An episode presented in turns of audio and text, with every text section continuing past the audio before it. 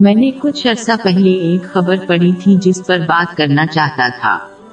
اس نے ایک مسلمان کے بارے میں رپورٹ کیا جس نے کچھ غیر ضروری حلال زندگی کے انتخاب کیے جس کے نتیجے میں وہ غیر قانونی کام کرنے پر مجبور ہوئے۔ حضور نبی اکرم صلی اللہ علیہ وآلہ وسلم کی ایک حدیث کو سمجھنا ضروری ہے جو اس ذہنیت پر بحث کرتی ہے اور جامع ترمزی نمبر ایک دو سفر پانچ میں موجود ہے۔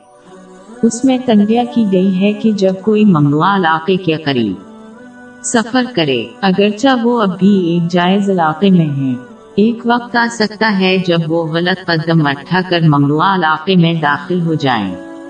یہ اس شخص کی طرح ہے جو دوسروں کے ساتھ وقت گزارتا ہے جو سگریٹ نوشی کرتے ہیں چاہے۔ وہ خود سگریٹ نہیں پیتے۔ لیکن وقت گزرنے کے ساتھ ساتھ تمباکو نوشی ان کے لیے معمول کی بات ہوگی جو ان کے تمباکو نوشی بننے کے ایک قدم کے قریب ہے۔ اسی طرح جب کوئی غیر ضروری حلال چیزوں میں ملوث ہوتا ہے تو وہ ان چیزوں کے زیادہ قریب ہو جاتا ہے جو حرام ہیں۔